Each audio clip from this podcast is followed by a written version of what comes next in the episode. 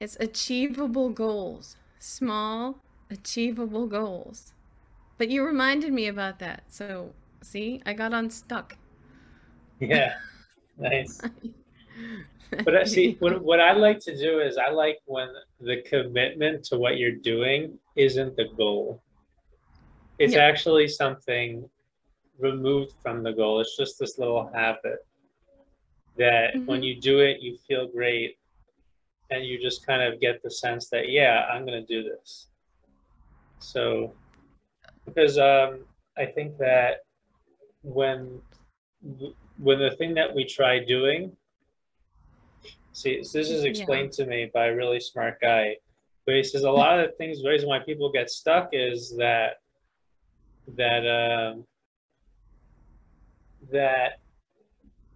they are chasing an effect, thinking it's a cause. So so we live in a world of cause and effect. So if you do the causes, you get the effects. So people get stuck where they try doing the effects. So they try to get the effect and they skip the cause. And that's a problem because doesn't work. So the goal, usually our goal is the effect. So if we make our habit that we're going to do every day our goal, we're basically trying to make the effect. We're trying to skip the cause and just make the effect happen. But that doesn't work. So the whole point of those 8 questions is to delve inside to find what's your cause. And that's counterintuitive. That's not usually logical. But what is the thing that when you start doing it, it'll put you in a process that will make you eventually inevitably get to that effect. And so that's what that exercise is and what's important is that even when you're reaching the effect, you don't abandon the cause. You keep on doing that. Like you keep on doing that exercise and see what else comes up for you, or you hone into like what's the next exercise going to be. But it's very important to never abandon the process. You think, oh, I have the effects, I have what I want, so now I don't need the process. As soon as the process goes, then the effects start vanishing. And then you're wondering, oh, now what happened? Now I'm starting all over again. It's going to be so hard. No, it was really easy. You just kind of just like lost track of what got you there. Yeah. Okay.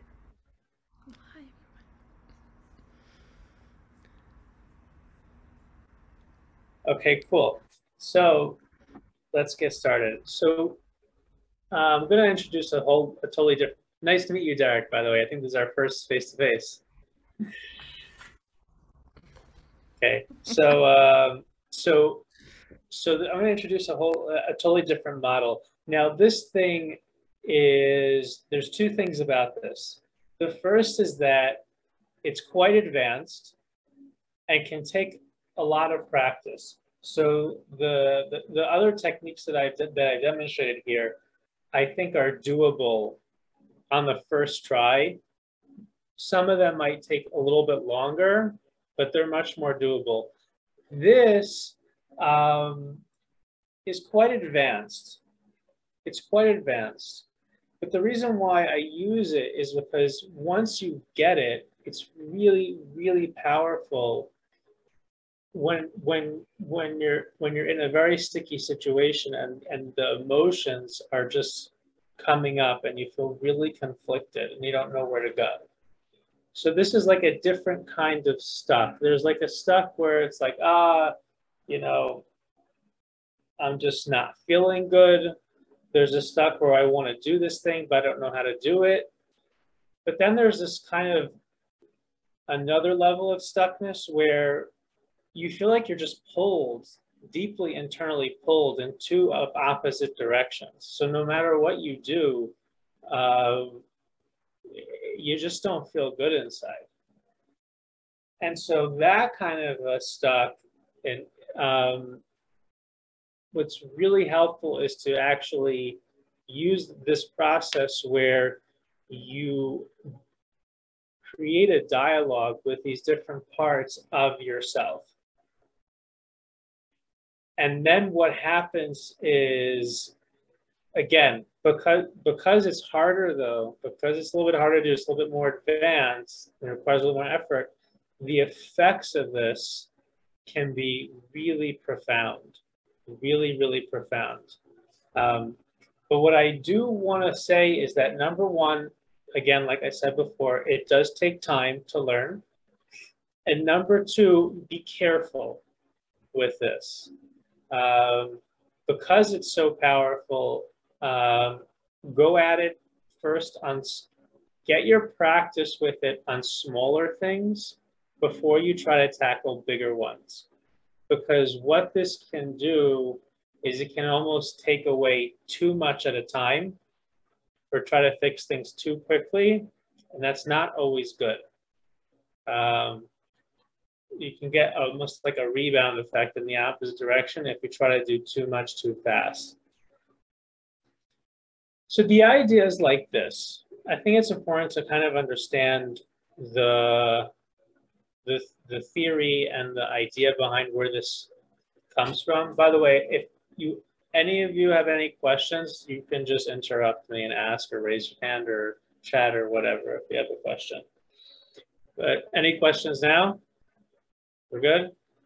Okay, so the theory is basically like this. The best way to describe it is to kind of go on how people understood how things worked a long time ago, like in medieval times, and this model of psychology is actually quite similar. But basically people had this idea that they were very often possessed by different entities, different beings, and they could, like, you know, one day be one person and another day be like a completely different person. And these, you know, what they would call demons or souls or whatever that would inhabit them were very real, were very, very real to them. And they could switch at any moment. They would be very powerful. And there were, and so a lot of the understanding of how to navigate life would be to try to identify what these voices are and where they're coming from. Now, not to freak anyone out, but this idea, at least the concept that within us, we have processes that are running that run independently. We are not in direct control of a lot of what runs inside of us. And a lot of what runs inside of us is fragmented into different parts. And each part runs on its own program and is separate from the others. It kind of reminds me like, you know, an octopus has a separate brain for each of its arms.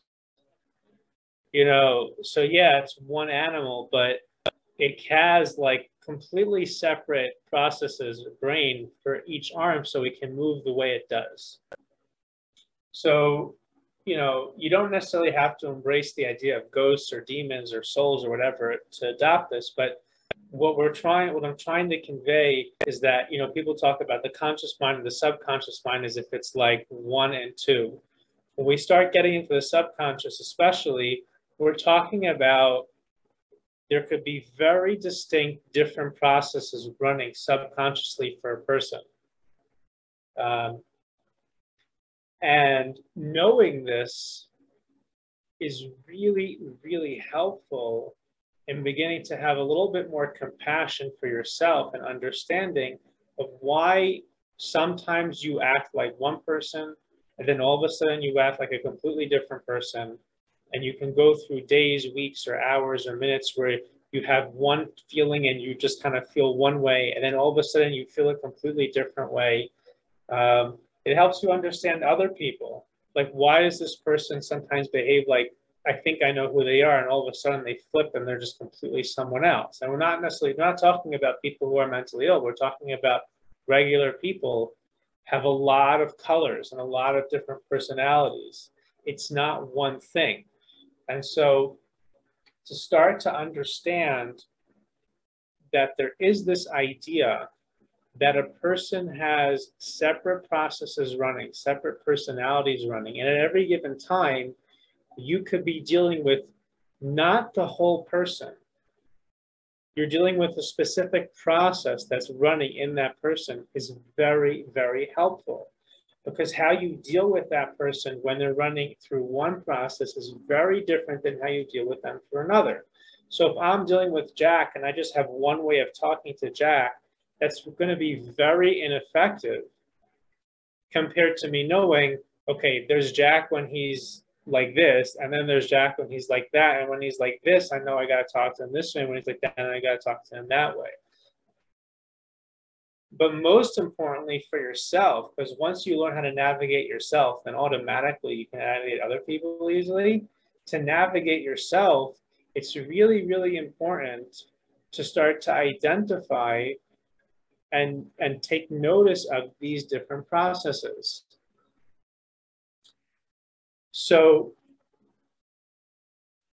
and the reason why this is so important, and what happens when you do this, besides for the fact that now that you understand each process on its own, you can actually handle it and deal with it, the next thing that happens is, this is how you get in touch with who you are in your essence beyond these processes. So if I'm walking around thinking that I'm Ari all the time, then I never really know who I am, because honestly, a lot of the time I'm not really me. I'm just a program running within me. But if I start to identify these programs, what's happening is that you have all the programs here and you have this observer who's watching them. But who's that observer? What is that process that's watching all the others? That process which is watching all the others, that's the doorway to the essence of who I really am beyond these processes.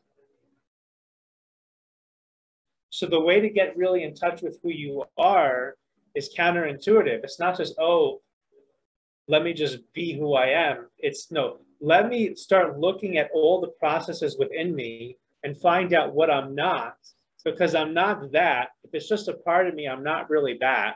And if this is just a part of me, I'm not that. And so once I realize I'm not this, that, or the other, then it's like, oh, now I realize I'm something else. And then you get a really good, better feel for who you are. The next thing that happens when you do this and you engage in this process is that from the power of this observer, by identifying with who you are beyond all of these separate processes that are running, that meta process, that deeper part of you has the ability to blend and to make peace and harmony between the conflicts that are existing between all these separate processes that are running. So through the trauma of our childhood and how we grow up, we develop certain ways of dealing with these parts of ourselves that are unhealthy. Some of them start to have too much power, and other ones become dormant and never get to talk. And when that happens, we become really imbalanced, and that is one of the main causes for why we get stuck in life. But once you are developed and you start to get to this deeper part of who you are, then there's this natural rebalancing and integration between all the other conflicts that exist. And so then you live just a much more harmonious life. You discover many more parts of who you are. A lot of people, especially because they grow up, let's say, around adults or siblings or people who are very overpowering or very demanding, right? So they learn that they can't express their anger, they can't express their upsetness, because if they do, they're going to get attacked. So they never really, so what ends up happening is they kind of cover up their energy, their force, their anger, their passion, their desire, their voice, that they want to talk and express who they are and kind of assert themselves. And so that creates a terrible imbalance where you basically have someone that has all these talents, all these different things to share, but doesn't share them because they're afraid. And so when you can kind of, you know, distance yourself a little bit from the voice that says, it's not safe to talk up, it's not safe to speak up, that tells you you have to kind of shut up because that's what everyone else told you growing up.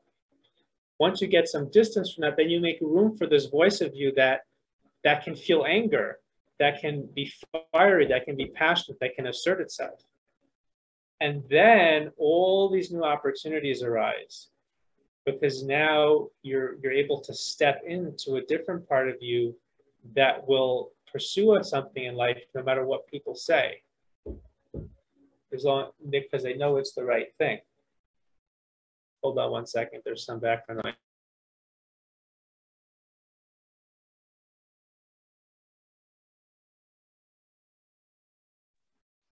Okay. Any questions here? Thumbs up if we're good? Yeah, we're good? Okay, awesome. So there's a lot of different ways to run an exercise in this process. There's a lot of different ways to do it. The one that I really love the most is to think of each process as a voice. Think of it as a voice, and then sit down and give, you know, bring up a topic, bring up an issue, whatever's coming up for you, and then make space for a voice, not you, a voice that's in you to talk about how it feels about that. And just listen. Don't do anything else, but just listen to what that voice has to say and ask open questions about what it wants, how it feels, what it wants to do, and what's happening. And give it the opportunity just to kind of talk. It's a really interesting exercise to actually be there for a separate part of yourself and just to kind of let it speak. Even if it's sick, let's say my goal today is to exercise, but I know I've had a lot of conflict around this issue. So to sit down and invite the part of myself that doesn't want to exercise to speak, and to not try to bash it, convince it, rationalize with it, or do anything with it other than just listen to it and embrace it, is really, really different than what we're used to. And what a lot of like self-help people teach is just like, yeah, you can do it and just fight forward and push forward. It's like, yeah, you keep on doing that. There's a part of you that you're pushing down. It won't stay down. I'll tell you a story, actually. One of the, so there's a guy named Hal Stone. He passed away recently, but he developed this technique called voice dialogue, which is one of my favorite ways of doing this. And he tells this this story. It's an intense story, but it illustrates the point. But the point is that when you try to push a voice away, it doesn't go away. It just runs more subconsciously, so you can't even realize that it's running. And this is where people sabotage themselves and can't figure out why. So if you have a situation in life where you keep on wanting something, you keep on trying to pursue something, and you just keep on not getting it, and then you look back and you just don't realize like why you keep on making these like dumb mistakes or whatever it is. It's because there's something there running that you're not aware of because it's been pushed down for so long. So it's learned to run in the background. Trying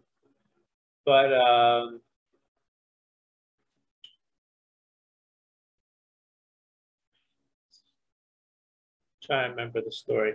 But basically, he tells a story in his book about one of his Hal Stone tells a story about his book about one of his patients who had really repressed his sensuality for a very long time, and he was married, but he came for treatment after he had already been divorced. Is what happened was is that he was so repressed in his sensuality and his the way in which he felt his body, so he wasn't really engaged with his wife. So when he met another woman at a party, he had an affair, and then he had to, like, you know, and he lost his family, lost his job, lost practice, and everything.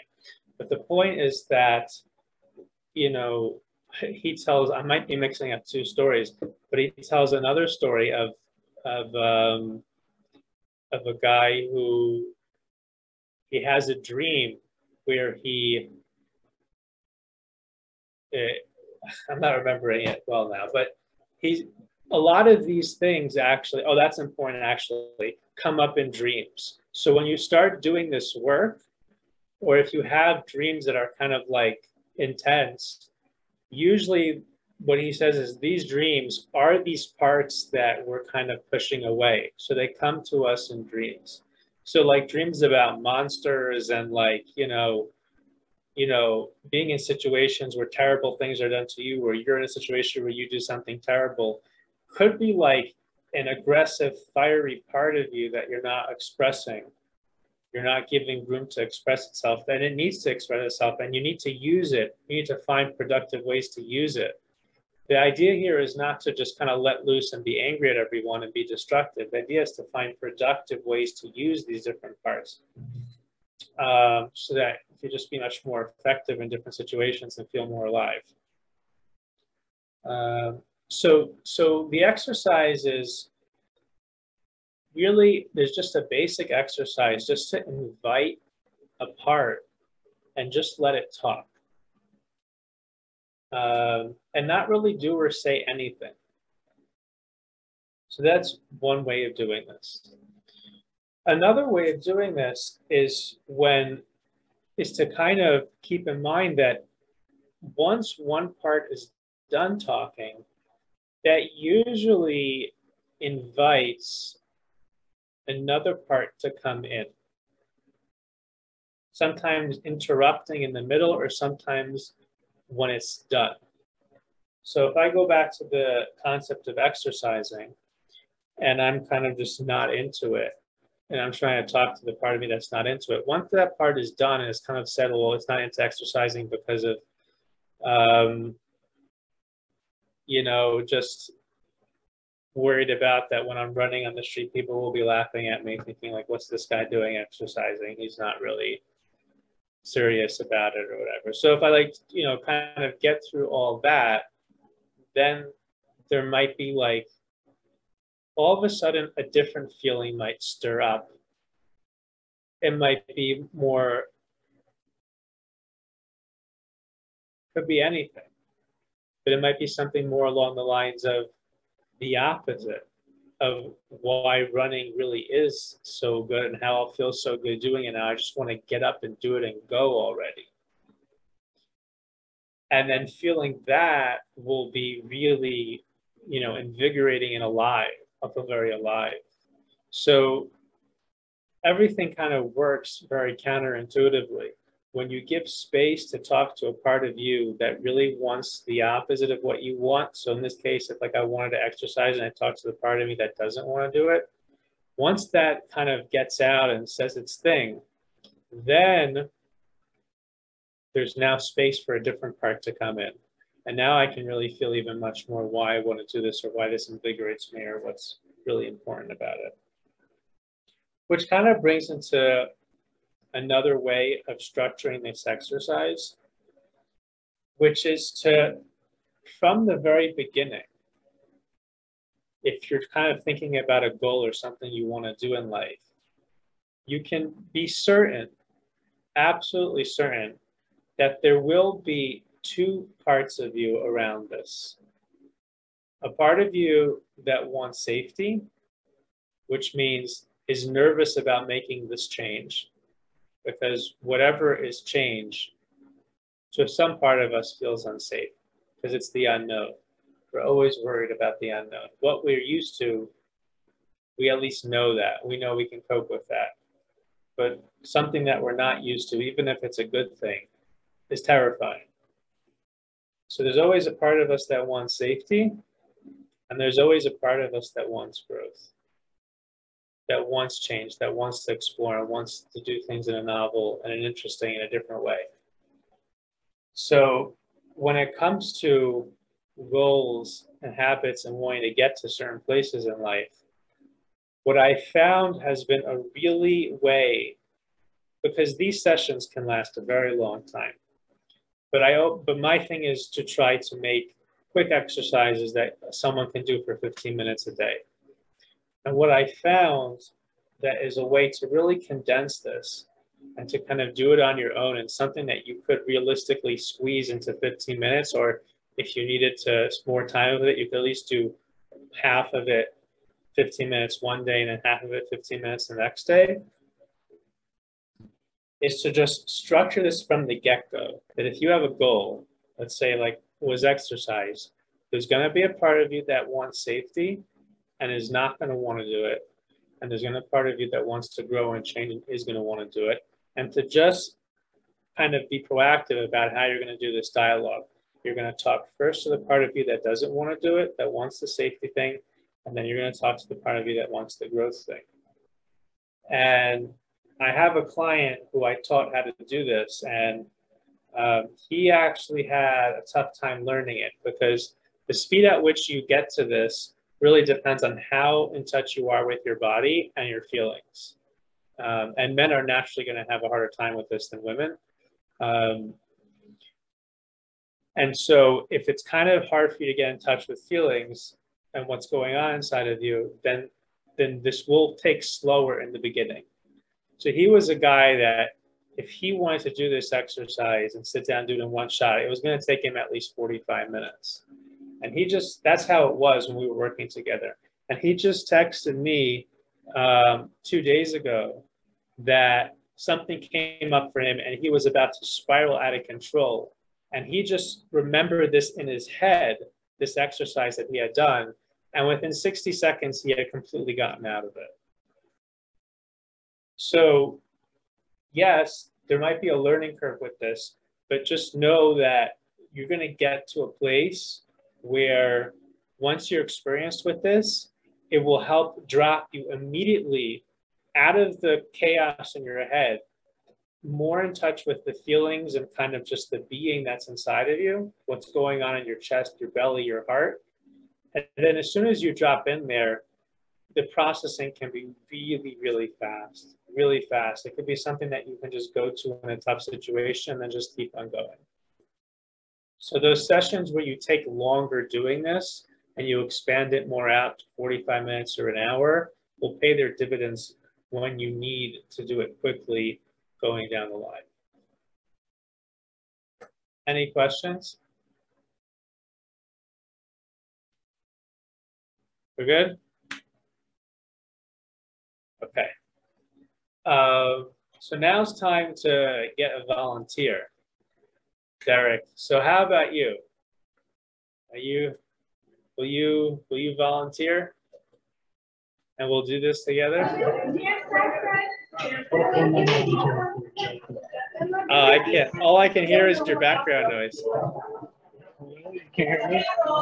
A little bit. I think your earbud is probably not good. You might want to just do it without the earbuds. All right. Give me a moment.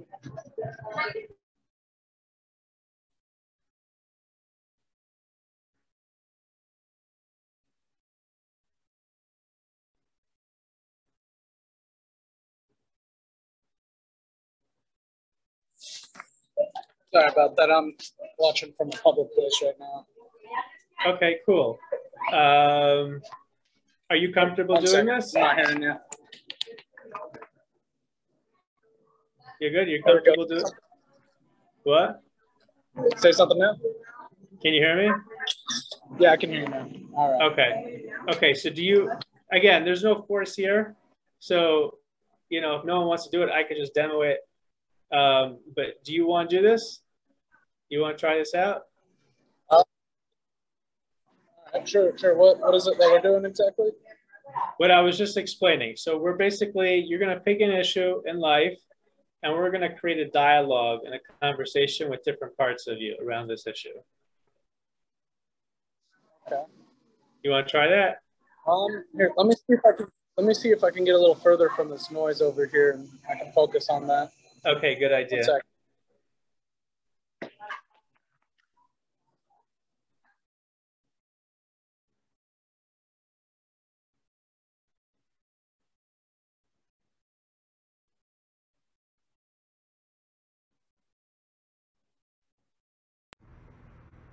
Isn't that after midnight where you are? Like the middle of the night? Yeah. I had a very long training for some other stuff, and so this was the only time I could do it. But yeah, it's 1:30 in the morning here. That's what I thought when I saw the time. Wow, okay. He's a night owl, like me, but still. I'm naturally not a night owl. Actually. No? Yeah. Oh no. But I've had these trainings, so the past week I have been. But hopefully we'll get that more back to going to sleep before midnight as opposed to after. Oof. Coffee. Strong coffee. Oh, I don't drink coffee. It doesn't do well with me. No, I don't drink any coffee. Right, I would be arrested. All right. Okay. Okay, cool. So pick something. It's best to do this in the beginning on something that's not that big of a deal. Just pick something small or some area of life that you'd want to make better. What would it be?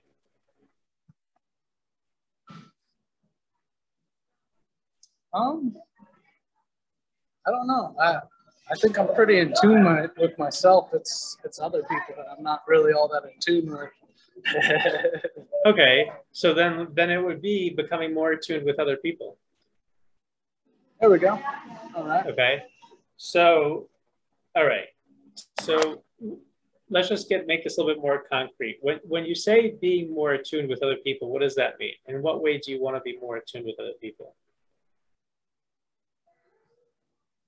It's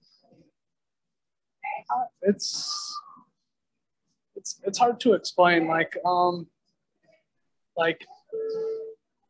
I don't know, there's like a lot of things in which like some people like may complain about stuff or they're going through hard times, and you know, sometimes when they try to explain to it, I try to be as empathetic as I can, because I mean I go through a lot of the same stuff, but a lot of times I guess I could have overcome a lot of these problems myself, like where someone might say, it's so hard to like take care of these dishes, it's so hard to take care of all this stuff in my life, and I'm like, well, I'm always cleaning up after other people, so like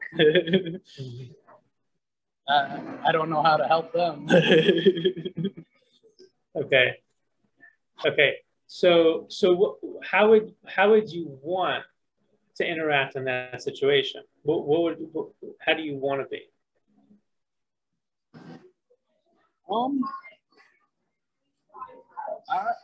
I guess I don't know. I don't know what to get at. I don't know what my problems are.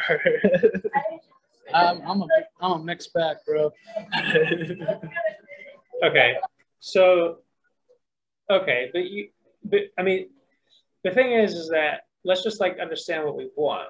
You know what I mean? So like what would you want the outcome to be? So if someone talks to you about how they have such a hard time cleaning up after themselves, you know, and right now you're just kind of thinking, well, I don't know what to solve it with, because like I clean up after myself and other people, so like I don't know what to say, right? Yeah.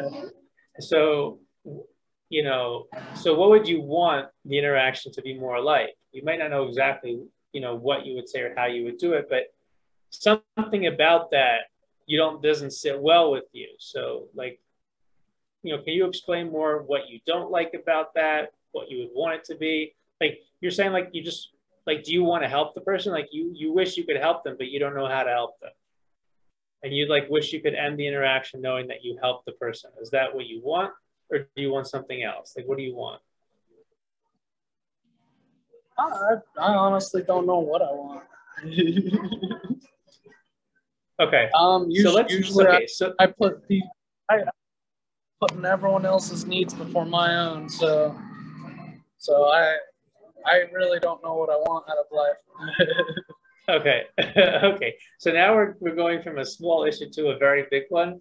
And this is a great thing to use on that, but not for the first time. I've learned from experience that when doing this for the first time, especially in such a setting, it's best to do it on something small. So let's just say, for the sake of this exercise, that when someone comes to you and they start talking about how they have a hard time washing the dishes, you just want to know what to say. Right now, you don't know what to tell them, and you just want to know what to say to them. Yeah. Okay, fine. So so we got that. Okay, now.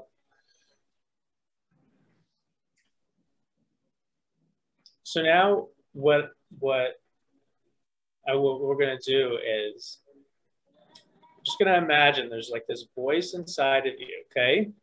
And this voice doesn't want to change anything about how you talk to this person. This voice wants to just say the exact same thing, which is, I don't know what to tell you, buddy. I wash everyone else's dishes. I got nothing to say. Okay? So I just want you, you're not, what? Yeah, and I could say that, but it would not be sensitive to their needs. Okay. So what I want to do is we're playing here. So you're not actually saying it, and no one's going to judge you for what you say now, because we're just playing with this, okay? So what I want you to do is, you're not talking as Derek. You're talking as that voice inside of Derek that doesn't want to change nothing. So just kind of say, talk more from that side of you. Say what you feel. Well, talk from my more stubborn side. You want to call it stubborn? You can call it stubborn. Yeah, talk from your stubborn side. I don't know. Talking from the stubborn side wouldn't be productive for anyone. Okay. So this is, yeah. So when I said in the beginning that this is complicated, this is tricky, this is exactly where it's hard, is because a lot of people don't want to give themselves the room to say something that they think is wrong. Yeah. So let's be counterintuitive here. Okay. No one's going to judge you for what you're saying. I'll take responsibility for whatever you say, okay? For the sake of this, all right? So just say what you feel.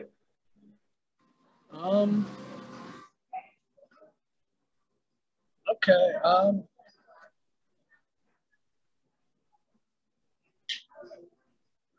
I guess that sucks, I deal with picking up after a lot of people myself, so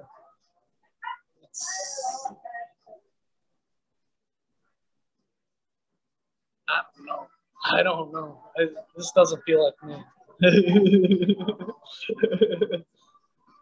So what you said is that this sucks, right? Yeah.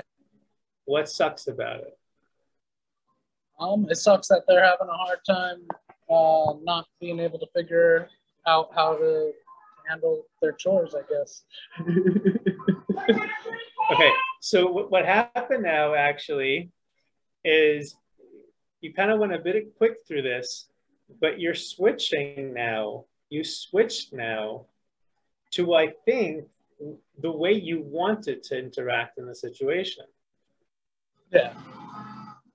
Okay, so you see, so that actually, I wanted to get you a little bit more into how you didn't want to talk, but it seems like for this it wasn't necessary because it happened quickly here.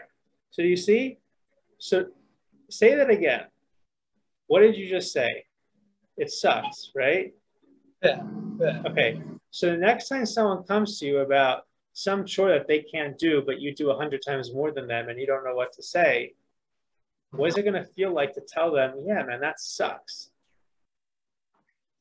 Well, I feel like it's a lot better than me bragging about myself or talking about, about all the work that I do, I think. Right. But if you pay attention to what you said, you didn't leave yourself out, actually. And I think this is why you were able to say it sucks. Because if you just tell, see, this is what's going on. This is the conflict that I'm reading you're having. When someone comes to you about these dishes, right? The reason why you don't feel comfortable telling them it sucks is because, like, why would I tell them it sucks? I'm doing 100 times more than they are. That doesn't feel right to me. No one's empathizing with me, and no one's telling me that they understand it sucks that I have to do all this work. So why am I going to say it to you? There's a part of you that doesn't want to say that to someone else because you feel like you're shortchanging yourself. And so only once you let that part of you speak were you then able to say it sucks. But you didn't just say it sucks. You said it sucks because I know what it's like. I do all this other stuff also. So you didn't leave that part of yourself behind. You brought both parts of you into the interaction. You brought the empathetic part of you that wants to connect to the person, but you brought the part of you that even though you want to connect to someone else, you don't want to shortchange yourself. So if this person's going to talk to you about what they're going through, then you're going to have them listen to what you're going through. So you tell them, yeah, it sucks. I know it sucks because I washed 100 dishes also, and I can't stand it. You see how that works? You see how that works? Yeah. So that's how it is. So when we feel emotionally conflicted, so this is a perfect example, because this isn't some like goal that you want to achieve or some, you know, pain that you want to like deal with. There's other things that are simpler that can work for that. This is like someone's talking to me about what's going on with them, and I just don't feel right about how I talk to them, but I can't get myself to talk in any other way. Why? Because you have two conflicting voices inside of you. A voice that wants to be empathetic, but a voice that's like, hell no, man. What about me? So you have the voice of you that wants to care about someone else, and then you want to change and you want to grow into that. But there's a part of you that's holding you back saying, what about me? So, but if you give that part of you that says, what about me, a little bit more room, the more room you give to the part of yourself that says, what about me, then the more space there will be for the part of you that wants to help and do better for other people. You bring both of them together and you help people the way that you're present in yourself with your what about me. That's what you bring when you help someone else. You see that? So if you just think you're one person and you just kind of like don't know why you're stuck, you're kind of lost. But once you identify at least these two, I mean, there's many more ways people like identify 4, 5, 6 or whatever. But for the purpose of being in a situation, not knowing how to get to the other side of it, where you feel like you're not stuck and you feel good about how you handled it, it's very, very simple to just think about in terms of safety and growth. You know, part of you that doesn't want to do this because it feels like, no, I'm not going to do that. I'm not going to tell him it sucks. What about me? And then there's a part of you that wants to grow and says, no, I want to help the guy. So what do? You help him by saying, yeah, I know it sucks because I go through the same thing and it really sucks. I do 100 times more. You get it? Yeah, I get it. So how does that feel? It feels better. It does feel better. Cool. Cool. So yeah. Any questions? Not sure what to ask. That's fine. Kyle, any questions? Any feedback? I don't know if this is just my own projection, but when that stuff happens to me, like, you know, I do all this stuff and someone's complaining about doing one thing, I have this resentment almost. Like, I'm resenting that they're saying that. And I don't know if that's how you feel. I'm not putting words in your mouth, Derek. But, you know, sometimes there's a little resentment, like, really? Because I do 500 different things and you're complaining because you can't find a 3-bedroom townhome for $2,000 a month. And I'm thinking that would be impossible for me. Now I'm being vague, but it's like you start to resent someone and you don't know how to feel. You feel bad, but it's like you don't want to say that, but you feel like dude, really? But, you know, and like you were talking about, there's kind of two things. There's your empathetic self who wants to say, oh gosh, you know, that sucks, as you said. It does suck. But, you know, sometimes there's that part of you that kind of resents that that person is complaining about something that for you would be totally impossible. Like not having to wash dishes. You have to wash 3 dishes and you're complaining about it, and that would be impossible for me to only have 3 dishes. Now, I might be putting words in your mouth, and I don't mean to. That's just what I was thinking about. Anyway. You're all good. I appreciate that. Yeah. You know, but you don't seem like bitter or anything. So, I don't know.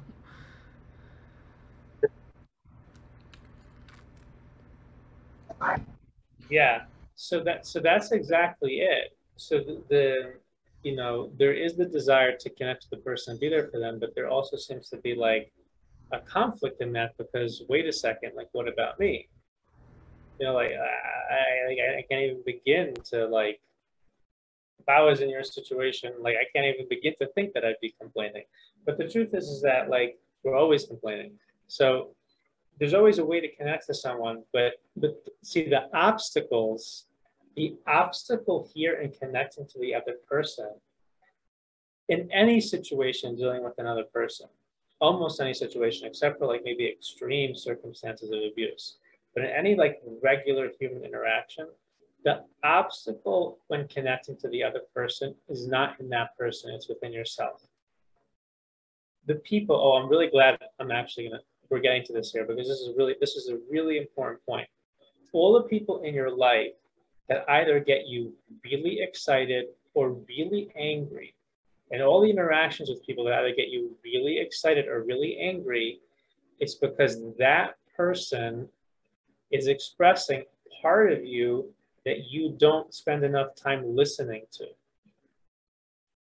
And so when they're talking about that part of themselves, it starts to begin to tickle at that part of you that you don't listen to. And because you're not used to listening to it, and you don't want to be uncomfortable to be forced listening to it, you try to shut the other person up so you don't listen to that part of yourself. So anytime, this is why opposites attract, this is why people fall madly in love with each other who they're total opposite, because they're looking for, and as long as you're not really talking to these different parts of you, subconsciously, you're going to be attracting them around you in your life. So you're going to find a partner, you're going to find a romantic partner who's the exact opposite of you, who's carrying that part of you that you've been pushing away. And that's what creates these like intense polarities in relationships, and eventually the conflicts, and people just not being able to tolerate each other at all. It's not really they're not tolerating each other, it's that they're in this deep conflict within themselves. When they resolve that conflict within themselves, then the relationship actually stabilizes naturally. So whenever these situations happen, I don't think you should tell someone something that you don't feel authentic for. So if you're really not in the place to empathize with them, then I'm not saying you should, but it's something to take notice of, being like, hey man, I'm sorry, I just don't know if I can talk to you right now about this. But then you gotta go back and you gotta like take note of that. Okay, that was something that I need to deal with like that. I need to have a conversation about that with myself. So what I do is, if either of you are interested in working one-on-one with me on this, is that I have a worksheet that I give, which kind of helps you journal and write and kind of just, you know, create these conversations. So once you get the skill of working through this, it's kind of basically automatic. You take it's like kind of like a plug-in type of a thing. You know, you take the situation, and then you just kind of step-by-step answer the questions to both sides.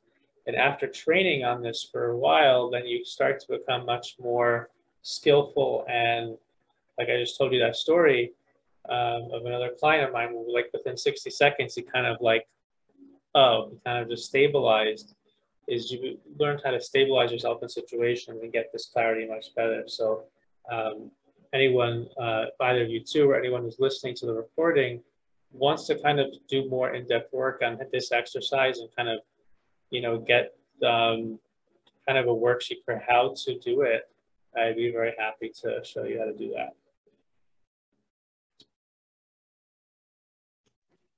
Oh, that sounds cool. Awesome. Awesome. Okay. Yeah, so if you're interested, just send me a message on LinkedIn or wherever you see my stuff online or my email, and let me know. And if there's anything, any other questions before we end? I think I'm You're good? Okay, Kyle, any questions, anything? I'm good. This is a lot to process. This one. Yeah, yeah, this is like, so I said, yeah, so I preface it by saying, this one's a lot, this one's different. It's a different animal, but, you know, you bring it out, you know, it's, what can I say? I wouldn't use it if I didn't feel the effects of it and how powerful it is. But it's something to be gentle with, you know, because it is very powerful. It is very, very powerful to start to opening up to this idea of the parts and talking to them and uncovering parts of yourself that you're not used to, haven't been used to dealing with is, it's very delicate. It's a delicate thing, but it's a really powerful thing. And I think it's really, really, I think without it, there's a big disconnect. I know that, you know, before I discovered this, I had a lot of other techniques that were great, but I felt that knowing how to do this bridged the gap between that was really missing. Because there's a lot of tools out there that work with your conscious mind that kind of help you kind of strategize and reach your goals. And there's also a lot of other tools that kind of help you work through your body and just deal with what's going on in your body. And that's the kind of stuff that we worked on last week, which is just kind of, we kind of did both of them, which was we went through the goal, we strategized, we made a habit, and then we worked through the body. But even then, there's somewhat of a disconnect because there's a space in between there where there's no conversation with the feelings and the emotions. And those conversations that you can have with your feelings and your emotions and being able to just really talk to them are so, so powerful. And they're just, to me, it's just, it opened up a whole new world for me. And now the memories are coming back when I discovered, because the way I discovered this was kind of, I read Eckhart Tolle's books, The Power of Now. I read his book, and in his book is like a reference to another book called Creative Visualization by, I think her name is Shakti Gawain.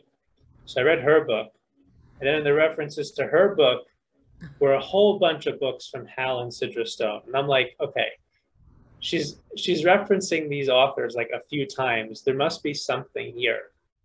So I started reading those books. And as soon as I started reading those books, I'm like, I gotta learn how to do this. There's something here. Just reading it was like a transformation. And so I found this method is called voice dialogue. I found the voice dialogue practitioner, and working with her was amazing. Absolutely amazing. And I still do. It's just, this work is really, really special. It's really special. So that's why I can't not teach it. Even though it's hard, even though it's complicated, even though sometimes the effects of it can be intense, I think it's really important. Okay. That's it. Any other questions?